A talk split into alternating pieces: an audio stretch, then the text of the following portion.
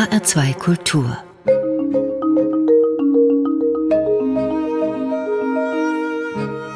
Doppelkopf Heute am Tisch mit Evelyn Meining, Intendantin des Würzburger Mozartfestes. Gastgeber ist Andreas Bomba. Wolfgang Amadeus Mozart hielt sich zweimal in Frankfurt auf. Er gab zuerst an der Orgel der Katharinenkirche, dann im Oktober 1790 aufsehenerregende Konzerte.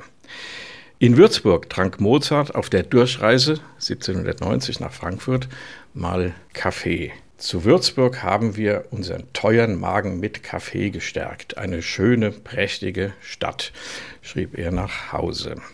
Frankfurt hat kein Mozartfest, aber Würzburg hat eins. Wieso, Frau Meining? Ja, zum Glück hat er nicht geschrieben, eine hässliche Stadt, denn in Nürnberg hat er gefrühstückt und das hat er auch in demselben Brief an sein liebes Herzensweibchen Konstanze geschrieben. Natürlich ist ein Komponistenfestival nicht zwingend gebunden an biografische Spuren. Ein Komponist muss nicht in der Stadt geboren sein. Es gibt auch Beispiele anderer Festivals, wo der Komponist, der dort gewürdigt und gefeiert wird seit Jahrzehnten, nicht mal einen Kaffee getrunken hat. Und um es auf eine kurze Formel zu bringen, würde ich zum Eingang sagen, dass es eine geistgeprägte Wahlverwandtschaft ist. So hat es Eugen Jochum gesagt nach der Wiedereröffnung des Mozartfestes nach dem Zweiten Weltkrieg. Und äh, als kurze Formel, glaube ich, genügt das am Anfang. Eugen Jochum war damals Chefdirigent des Sinfonieorchesters des Bayerischen Rundfunks, in dessen Einzugsbereich, in dessen Sende Gebiet, so sagt man ja, Würzburg liegt. Wenn Sie sagen, Frau Meining, Wiedereröffnung nach dem Zweiten Weltkrieg, dann heißt es ja, das hat es vorher schon gegeben, vor dem Zweiten Weltkrieg, genauer 1921 gegründet. Im Jahre 2021 fand die 100-Jahr-Feier statt. Das war drei Jahre nach dem Ersten Weltkrieg. Gründung eines Mozartfestes in Würzburg. Wie kam es dazu? Genau, jetzt kommen wir zu den echten, wahren Gründen, warum in Würzburg dieses Mozartfest eine Heimat gefunden hat. 1918 ist die Monarchie gestürzt worden, der letzte deutsche Kaiser dankte ab und die Stadt hat ein Schloss. Ein Stadtschloss äh, in schönster barocker Pracht vom Architekten Balthasar Neumann erbaut, ausgemalt mit Fresken, weltberühmten Fresken von Giovanni Tiepolo. Dieses Schloss stand plötzlich leer. Der da war Fürst vorher der Fürstbischof drin, also kein Kaiser, sondern der Fürstbischof, der bis 1918 tatsächlich da residierte. Und mit der Abdankung wurde er aus dem Schloss vertrieben und die neue Räterepublik hat überlegt, was tun wir jetzt mit diesem Schloss und das Volk wollte hinein. Die wollten auch endlich mal dieses Schloss sehen und erleben. 1920 jährte sich die Grundsteinlegung zum 200. Mal und es gab eine Tagung von Kunsthistorikern in diesen Räumen, in den Prachträumen der Würzburger Residenz, die überlegt haben, was sie jetzt machen können mit diesem Gebäude, mit dem Schloss und befanden, dass es äh, gemeinnützigen Zwecken zukommen soll. Bei der Gelegenheit dieser Tagung wurde ein Konzert gegeben. Es wurden Streichquartette aufgeführt und wohl soll ein Streichquartett von Mozart die größte Wirkung gehabt haben. Und man sagte, die Musik von Mozart passe ideal in diesen Rahmen des Kaisersaals. Zeitgleich kam ein ehrgeiziger Künstler, Hermann Zilcher, nach Würzburg und übernahm die Leitung, die Direktion des Staatskonservatoriums für Musik. Dieser Hermann Zilcher begann 1921 in den Räumen der Residenz eine Musik- und Theaterwoche aufzuführen. Das bedeutendste Konzert in dem Reigen dieser Veranstaltung, dazu gehörten auch äh, Sprechtheaterveranstaltungen, war ein Konzert mit der Motette Exultate Jubilate. Dort prägte er dann diese Worte von es sei eine innige Vermählung von Musik, Architektur und Farbe, wenn man in diesen Räumen Musik von Mozart mhm. spielt. Es sei, als würde er mit dem Taktstock die Ornamente nur nachzuzeichnen brauchen. Und damit war der Grundstein gelegt für das Mozartfest. Weiß man denn, wie das ankam? Also ich komme nochmal drauf zurück. Drei Jahre nach dem Ersten Weltkrieg, ganz bewusst, also die Städte lagen nicht in Trümmern, da waren eher die Menschen traumatisiert die zurückkehrten und die Hinterbliebenen derer, die nicht zurückkehrten. Und dann drei Jahre später Mozart, den man ja gerne auch als heiteren Komponisten sieht, dessen Tiefes sich verbirgt unter einer Oberfläche, die man durchaus auch genießen kann. Wie war das? Ja, das ist die entscheidende Dimension, würde ich sogar sagen, dass die Menschen einen Ort gesucht haben, der zu tun hat mit Verdrängung einerseits.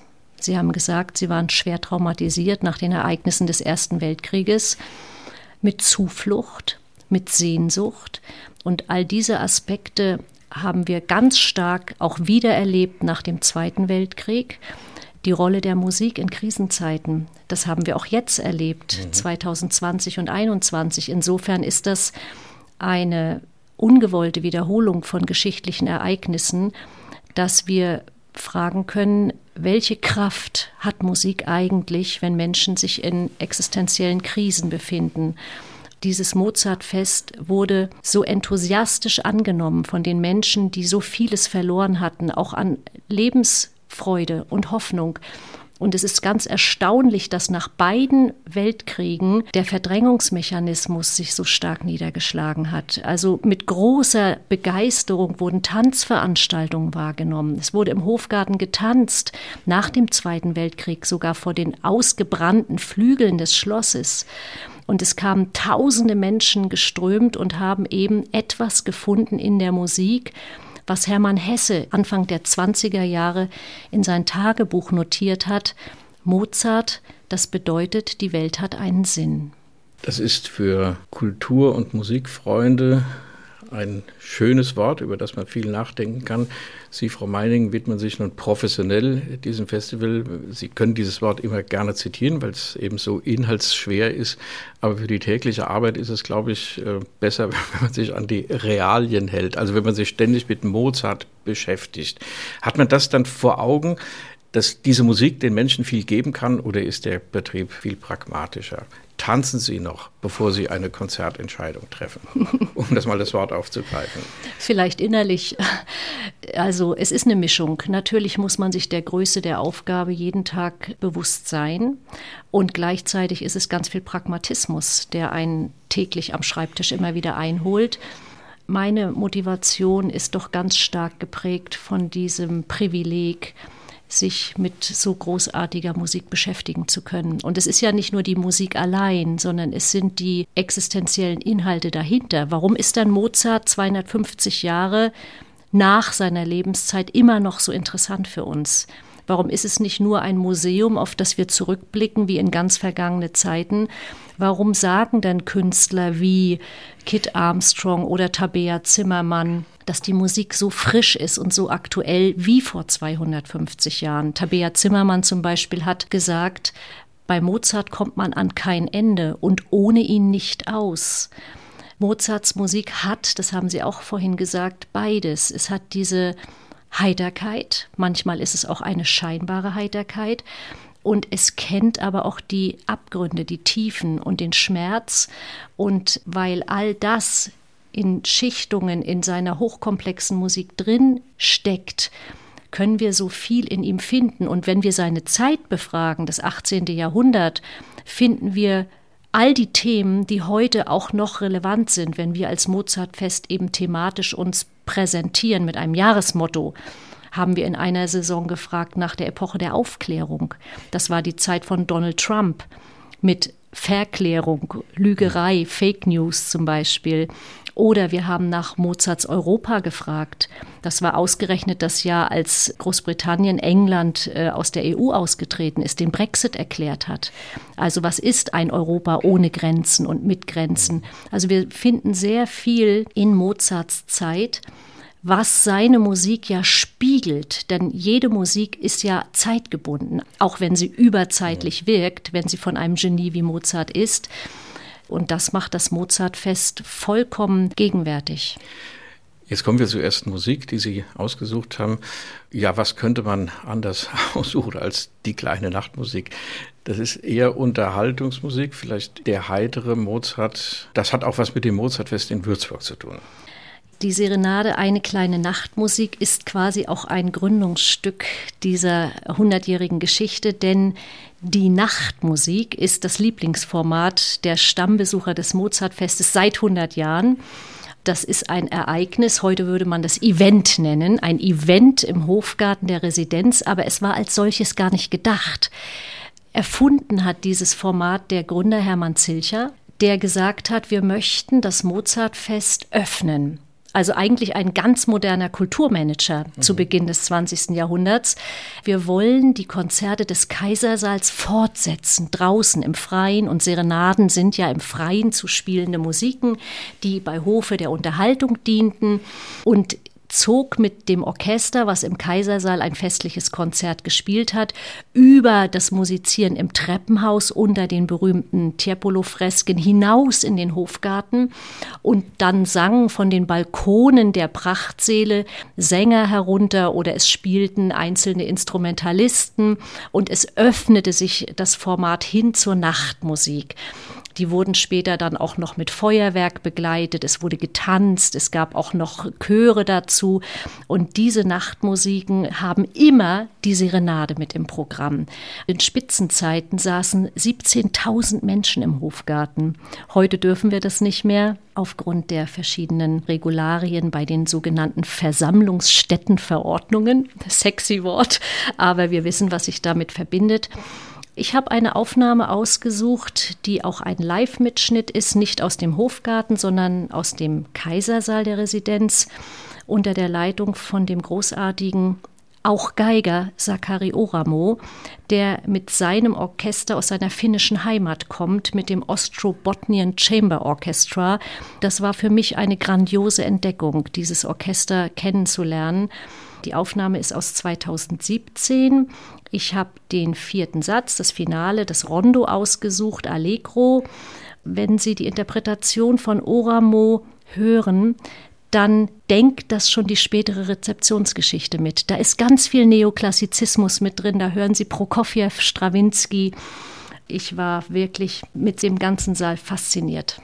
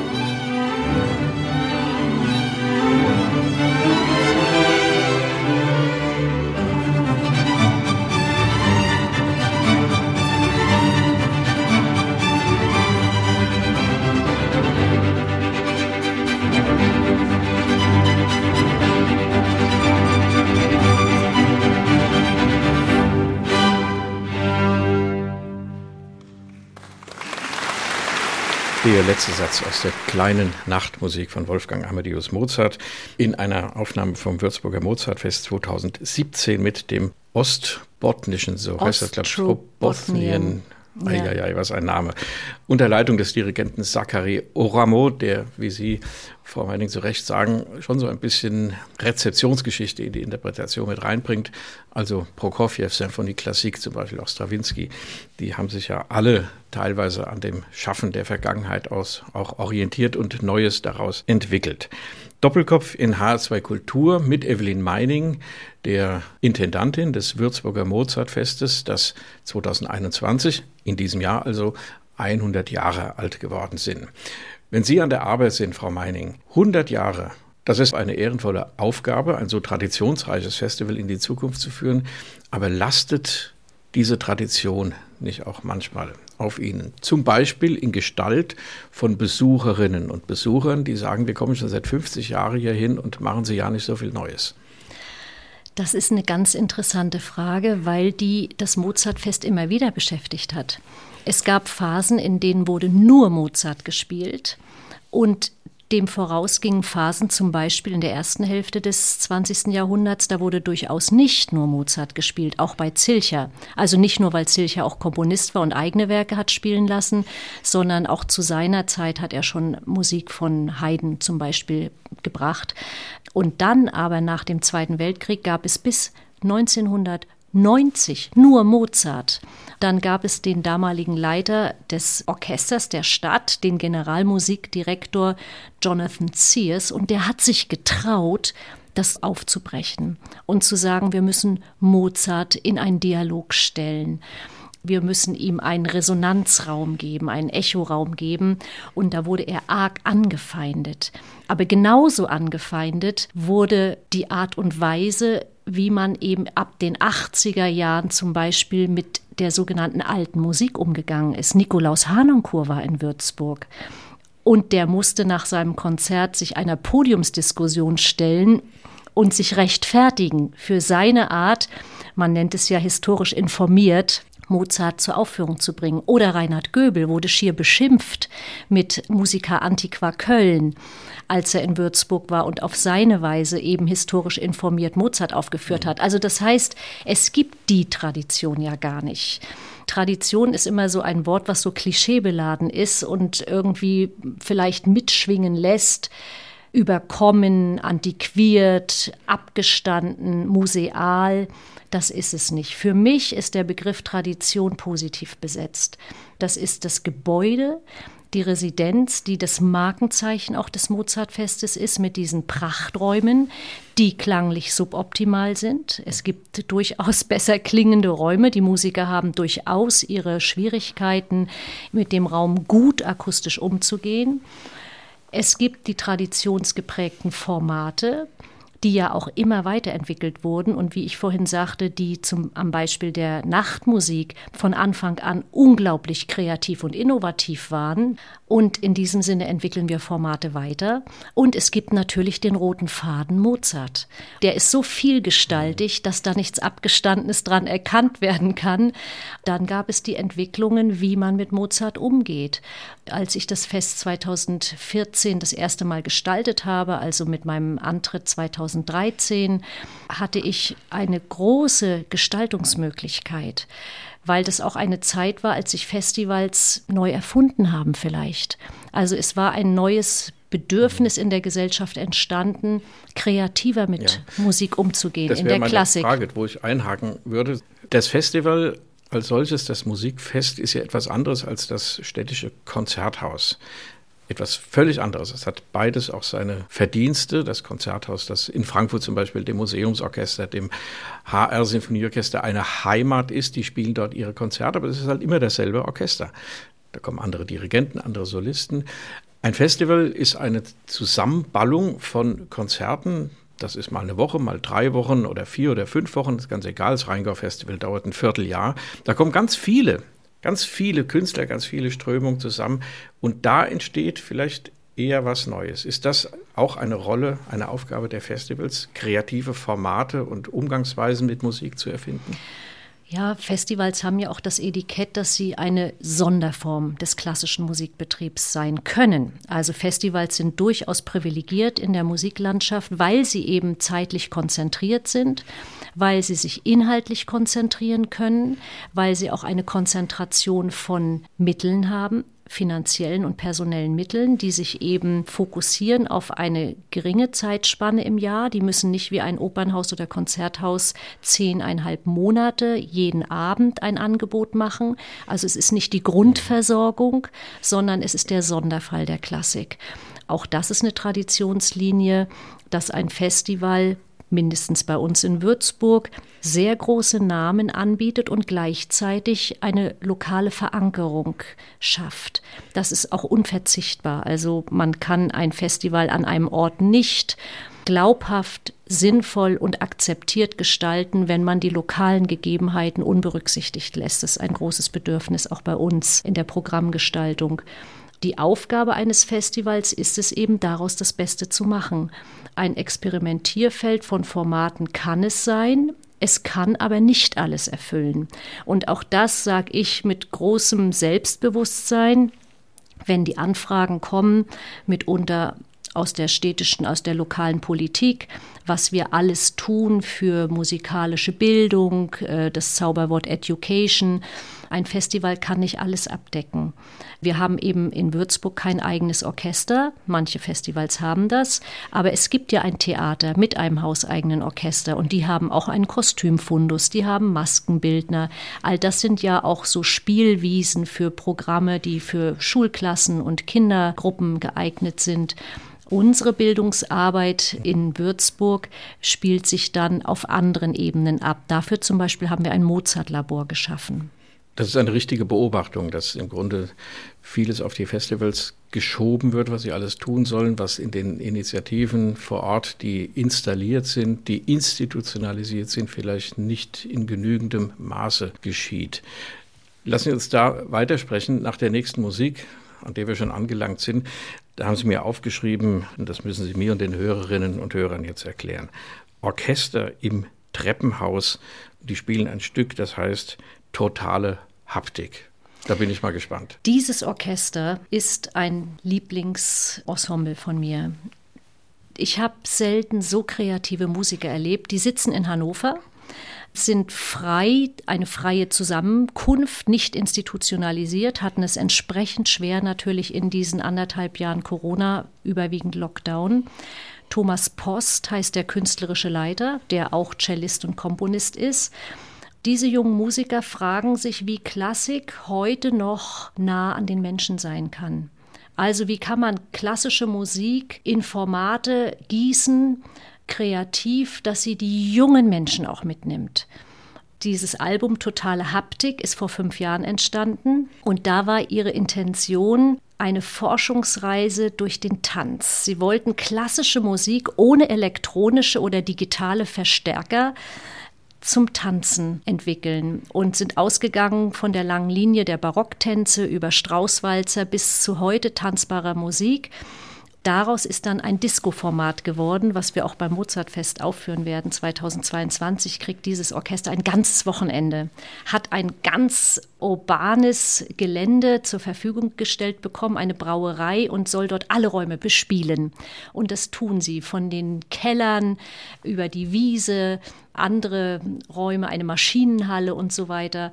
Und wenn Sie reinhören in die totale Haptik, werden Sie merken, wie schnell irgendwie die Füße zucken und der Beat Ihnen in den Bauch geht. Und wenn Sie ein Video dazu sehen, dann erleben Sie, wie glücklich auch die Musiker sind, diese Musik zu machen.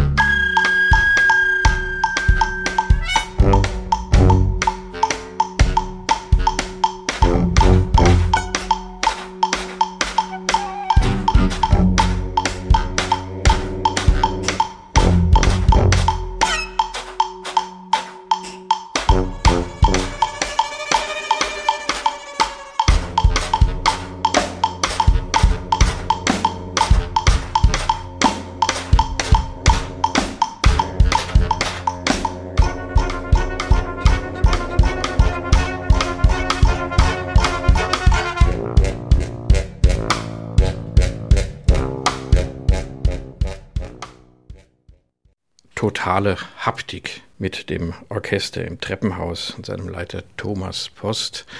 Evelyn Meining hat es uns angepriesen, die Intendantin des Mozartfests in Würzburg, zu Gast heute in Doppelkopf in H2 Kultur und hat uns auch schon verraten, dass diese Truppe 2022 Ende Mai geht das Mozartfest los. In Würzburg ein ganzes Wochenende eine alte Brauerei bespielen kann. Evelyn Meining, wir haben Corona angesprochen. Wir könnten da jetzt sehr viel drüber sagen, über die Bewältigung der Pandemie durch die Politik, über die Rolle, die die Kunst und Kultur gespielt hat oder besser gesagt nicht spielen durfte. Ich habe immer noch das Wort des bayerischen, ja, Ihres bayerischen Ministerpräsidenten im Hinterkopf, von dem Freizeitvergnügen, auf das wir jetzt mal verzichten können, hat er bis heute nicht zurückgenommen. Da arbeiten Tausende, Zehntausende Menschen anständig, zahlen Steuern und Abgaben und werden dann so abgewatscht. Aber das soll nicht unser Thema sein, sonst sprengen wir die Sendung. Haben noch so viele interessante Themen. Vielleicht das eine. Corona hat uns verändert und wird den Konzert, den Kultur, den Musikbetrieb insgesamt auch verändern. Was meinen Sie? Was kommt, was bleibt? Wird alles wieder so wie früher? Sicher nicht. Also es ist zutage gefördert worden, was unter der Oberfläche sowieso da war. Die Verteidigungshaltung der Kunst ist zutage gefördert worden, dass es nicht selbstverständlich ist, dass klassische Musik einen so hohen Stellenwert hat, wie wir immer geglaubt haben oder uns eingeredet haben. Es gibt 1,6 Millionen Kulturschaffende in Deutschland. Ist wirklich Platz für alle auf diesen Bühnen. Also wir sind ein an Kultur wahnsinnig reiches Land. Das muss man auch ganz klar sagen. Und wenn wir klagen, klagen wir auf hohem Niveau. Also wir sind fantastisch ausgestattet mit unseren 130 Sinfonieorchestern, den über 80 Opernhäusern, den fast 600 Festivals, die nur Klassikfestivals, nur Klassikfestivals, ja, ja. die gezählt werden. Das sucht seinesgleichen. Das gibt es nirgendwo auf der Welt so.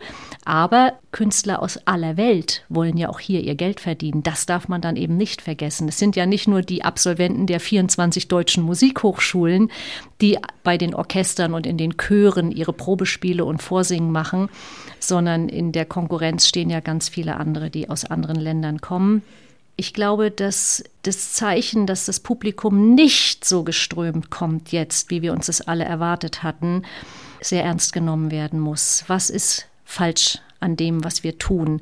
Und natürlich sollen wir selbstkritisch sein, aber auch nicht übermäßig. Man hört auch oft eine Schelte aus eigenen Reihen. Ihr müsst eben nicht so verstaubt sein, so konservativ. Das weise ich wirklich von uns Kulturschaffenden, weil ich sehe so viele Kollegen, die so kreativ sind, die sich so viel einfallen lassen. Kultur- und Kunstangebote zugänglich zu machen für jede Altersgruppe, für jeden Bildungshintergrund dass man fast schon wieder aufpassen muss, mhm. dass der wahre Kern der Beschäftigung mit dem Werk, mit der Musik nicht verwässert wird. Ja, zum Beispiel mal eine halbe Stunde sich hinsetzen, den Mund halten und zuhören, wie andere arbeiten, sprich Musik machen. Ein schönes Klavierkonzert von Mozart, eine Sinfonie. Einfach sitzen und hören. Ja.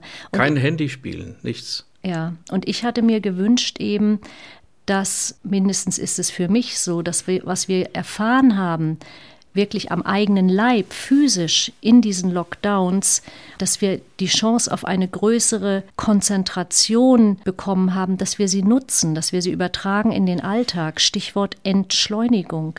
Wir leben ja in einer wahnsinnig hektischen Zeit und auch das wünsche ich und hoffe ich, dass wir Menschen das mitnehmen und zwar in allen Branchen, dass wir nicht alle überall immer sein müssen dass man auch sehr gut auskommt mit weniger unterwegs sein. Man muss nicht jeden Abend irgendwo hinrennen, weil man dazugehören möchte. Es geht auch manches digital. Da spart man übrigens auch zum Thema Klimakultur sehr viel ähm, CO2 ja, unnötig. der Strom muss irgendwo herkommen dafür. Aber das ist auch ein anderes Thema. Ja. ja in der Musik intern sozusagen tief reingeschaut, sehe ich auch eine große Schere, die wir diskutieren müssen. Da gab es mal das Wort eines Kollegen aus unserer Festivalbranche von New Deal in der Klassik. Müssen wirklich manche sogenannte Superstars sechsstellig verdienen an einem Abend, während andere in Hartz IV rutschen oder den Beruf aufgeben, weil sie nicht mal mehr ihre Miete für vielleicht die WG zahlen können. Und ich äh, sehe auch, dass junge Menschen, dort wo ich zum Beispiel Kulturmanagement-Seminare gebe an deutschen Musikhochschulen, das Studium abbrechen, dass sie sagen, es hat offensichtlich wenig Aussicht, als Künstler zu arbeiten. Davon kann ich nicht leben, davon werde ich nicht meine Miete zahlen und schon gar nicht eine Familie ernähren können. Und das sind Schieflagen, denen wir uns stellen müssen, wo man wirklich fragen muss, ja, viele Fragen stellen muss. Mhm. Produzieren wir auch vielleicht zu viel künstlerischen Nachwuchs? ist der Markt für diese Menschen überhaupt da? Und natürlich gibt es auch viele Antworten darauf und es gibt nicht A und nicht B und nicht schwarz und nicht weiß, das ja. ist mir schon bewusst. Mhm. Aber ähm, ich denke auch mal an den Jet Set, also wenn Sie die Stars nennen, die halt auch omnipräsent sind, um den Erdball gejettet sind. Das wird vielleicht auch die Nachhaltigkeitsdebatte ein bisschen befeuern. Muss das wirklich alles sein? Kann man nicht mit dem auch zufrieden sein, was vor Ort produziert wird und ein bisschen weniger überall das Gleiche anbieten? Das ist ein weites Feld. Ich gucke immer auf die Uhr, Frau Meining. Es ist so interessant, was Sie sagen. Wir müssen ein bisschen vorankommen mit den vielen Themen, die mir auf dem Herzen liegen, die sich auch die Hörerinnen und Hörer interessieren. Sie sagen, wir müssen gucken, ob wir nicht zu viele Musiker oder Künstler produzieren. Ich sage das mal so abgekürzt. Sie kommen aus der damaligen DDR. Sie haben in dem Moment, als Sie Ihr Berufsleben starten wollten, eine Ausbildung gehabt als Sängerin diese Ausbildung, die konnten sie machen, weil im Grunde im Hintergrund schon eine Stelle war. Da wurde geplant. In der DDR auf jede frei werdende Stelle wurde ein Musikstudent sozusagen angesetzt, der wurde ausgebildet, der hat die Stelle bekommen. Eigentlich ein paradiesischer Zustand. Das war 1990. Sie wollten an der Semperoper in Dresden im Chor mit Soloverpflichtungen anfangen und dann kam die Wende. Weites Thema, aber trotzdem kurz vielleicht, wie haben Sie das erlebt und wie haben Sie sich dann entschieden, weiterzumachen? Ja, die Wende kam im Herbst 89 und da haben wir auf der Bühne gestanden und Beethovens Fidelio zur Premiere gebracht. Am 7. Oktober, am Tag der Republik, der DDR-Gründung. Und ähm, Christine. Ausgerechnet, Fidelio. Ausgerechnet, ja. den Freiheitschor, den Gefangenenchor. Wir haben im Schlussbild als Volk in Zivilkleidung zum Saal hin ein großes Gitter gehabt, was das Volk getrennt hat von der Welt draußen sozusagen und haben an dem Gitter gerüttelt. Und danach, nach der Premiere, sind wir auf die Straße gegangen und haben uns in die riesige Demonstrationsmenge eingemischt, wo uns die Soldaten mit Schilden gegenüberstanden und wir nicht gewusst haben, was jetzt passieren wird. Und wir wissen rückblickend natürlich, dass es eine sogenannte friedliche Revolution war und die Mauern gefallen sind. Es war für mich eine befreiende Zeit. Ich war jung. Ich war 1989 23 und habe das Privileg genossen, ungestört und unabhängig von finanziellen Möglichkeiten in der Familie ein Musikstudium machen zu können. Wir sind drei Kinder in der Familie gewesen, alle haben Hochschulstudium gemacht.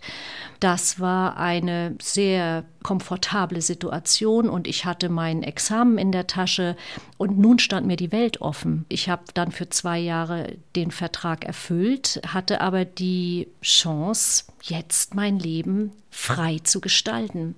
Die Planwirtschaft war wunderbar. Man hat sein Examen nur dann bekommen, wenn man den ersten Arbeitsvertrag unterschrieben hat. Das Studium war teuer. Das ist ja auch heute noch sehr teuer. Das Musikstudium, muss man mal sagen, ist das teuerste Studium überhaupt durch den hohen Anteil von Einzelunterricht. Ja. Ja, und ich bin dann hinaus in die Welt gegangen. Ich habe dann ja in Hamburg Kulturmanagement studiert und Aber diese Entscheidung, wegzugehen aus Dresden, aus der, ich nenne es mal, immer noch privilegierten Situation, einen Arbeitsplatz zu haben, der nicht weggebrochen ist, aber kein Industriearbeitsplatz, nichts exportorientiertes, worunter die Bevölkerung ja damals sehr gelitten hat, dass so viel weggebrochen ist, die Künstler nicht, an so großen Häusern nicht. Warum die Entscheidung dann doch in den Westen, wie man damals gesagt hat, in den Westen zu gehen? Für mich war es gar kein Gang in den Westen, sondern es war das Studium in Hamburg. Es war, hieß nicht, dass ich die DDR verlassen habe in dem Moment. Für mich, in meinen Gedanken oder in meinen Absichten. Aber ich habe diese neue Chance ergriffen, weil ich mich schon damals nicht ein Leben lang und auch in dem Moment nicht allein über meine Stimmbänder definieren wollte. Es war mir persönlich zu wenig. Ich wollte die Musikwelt kennenlernen, die über die DDR hinausging. Und wir waren ja trotzdem DDR. Wir waren ein Ensemble, was aus sich heraus gewachsen war. Und diese Öffnung war gefühlt so gar nicht erlebbar, weil wir ja unter uns geblieben waren. Ich war immer ein neugieriger Mensch. Ich habe auch schon im Studium sehr vieles gemacht. Ich habe mich beim DDR-Fernsehen beworben und hätte auch eine Stelle bekommen als Musikredakteurin, die ich dann nicht angetreten habe, weil sie mir mit dem Arbeitsvertrag das Parteibuch der SED gleich mit über den Tisch geschoben haben. Und dann habe ich Bauchschmerzen bekommen und bin dann doch lieber an die Oper gegangen. Das ist meine ganz persönliche Geschichte.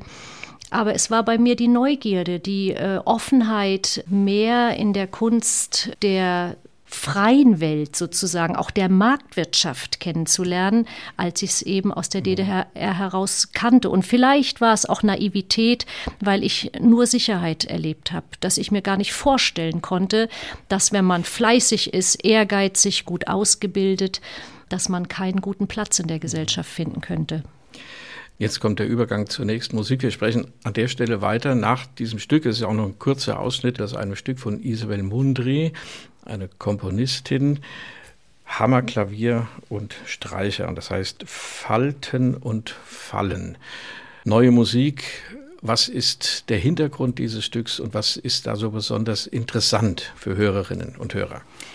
Isabel Mundry ist für mich eine ganz faszinierende Gegenwartskomponistin. Sie hat dieses Stück geschrieben für das Mozartjahr 2006. Es war eine Auftragsarbeit für die Mozartwoche, ist dann im Februar 2007 uraufgeführt worden.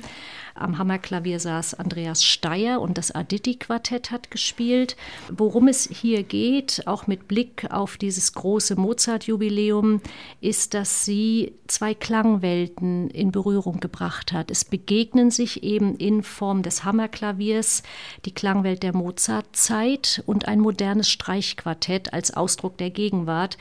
Eine ihrer zentralen Fragen ist eben die Frage nach Musik und Zeit auch Musik und Raum und der Wahrnehmung. Und sie stellt diese beiden Klangwelten nicht einfach als Kontraste gegenüber, sondern Ihre Intention ist es, ein imaginäres drittes Instrument zu erzeugen.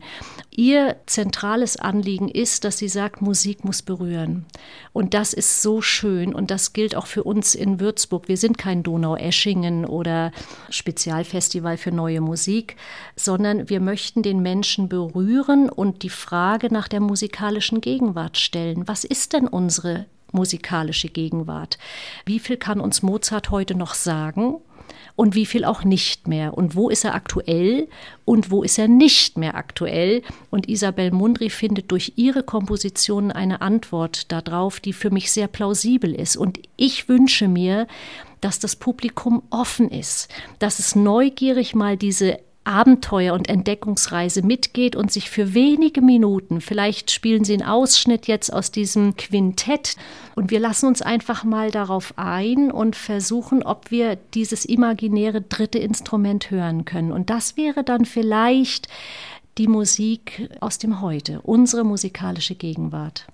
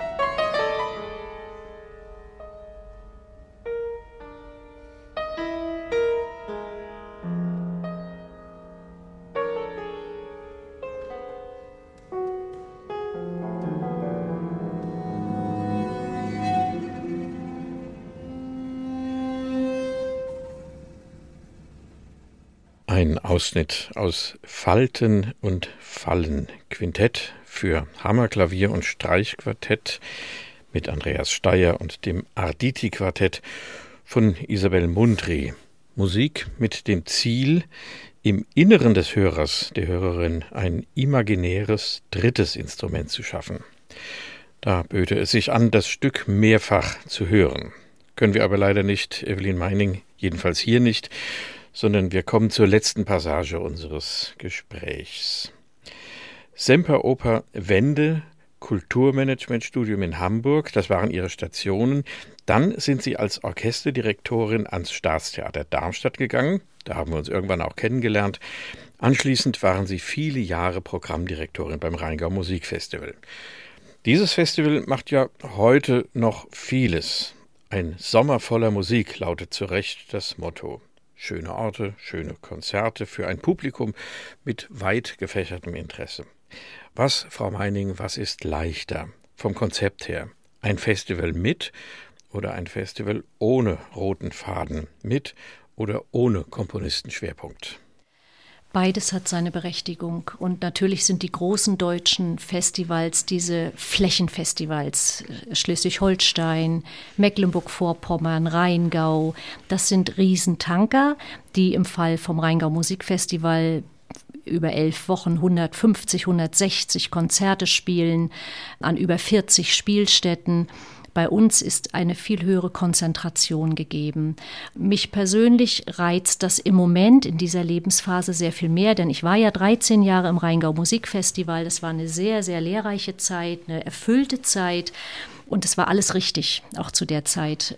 Jetzt ist es so, dass diese Konzentration auf ein Thema nicht nur für mich als Programmgestalterin reizvoller ist, weil sie einfach mehr in die Tiefe geht und weil sie mehr aus dem Gegenstand, also aus der Beschäftigung mit dem Komponisten, der uns anvertraut ist, in meinem Fall Mozart, heraus Themen entwickeln lässt und ich die Musik darum gestalten kann, die Programme bauen kann sondern weil ich auch glaube, dass es für das Publikum sehr viel sinnvoller und zielführender ist, wenn wir das Publikum nämlich in seiner Hektik dieser mhm. Zeit, wo alles anything goes, oberflächlich, schnelllebig, ja, das, zerfahren, da, ja. da, kommt es wieder. Ja, Wenn ich lese im Internet, Lesezeit drei Minuten, offensichtlich traut man dem Publikum mehr nicht zu, mal ein Essay zu lesen, der umfangreicher ist und so weiter.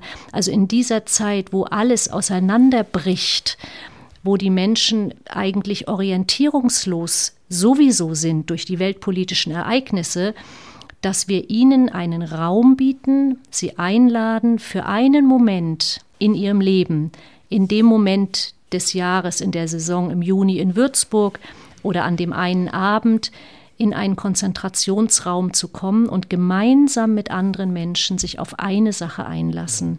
Das ist gegeben bei einem solchen Festival, was eine solche aus dem Inhalt heraus begründete Konzentration auf ein Thema hat, einen Fokus setzt auf die gemeinsame Beschäftigung mit eben einem Komponistenbezug. Mhm. Und wir haben auch gesagt, Frau Meining, dass Sie ausgebildete Sängerin sind. Hilft das eigene Musik machen? Die eigene Musikpraxis, auch wenn sie weitgehend der Vergangenheit angehört, hilft das bei der Konzeption eines Musikfestes? Es gibt ja auch andere, es gibt Leute, die aus der Wirtschaft, aus der Betriebswirtschaft kommen, die sowas machen, auch Liebhaber, die Festivals machen. Hilft das eigene Musizieren dabei? Mir hilft es insofern, als dass die Künstler meine Herzensfreunde sind, sage ich mal. Also letztlich verdanken wir ja nur den Künstlern die Kunst.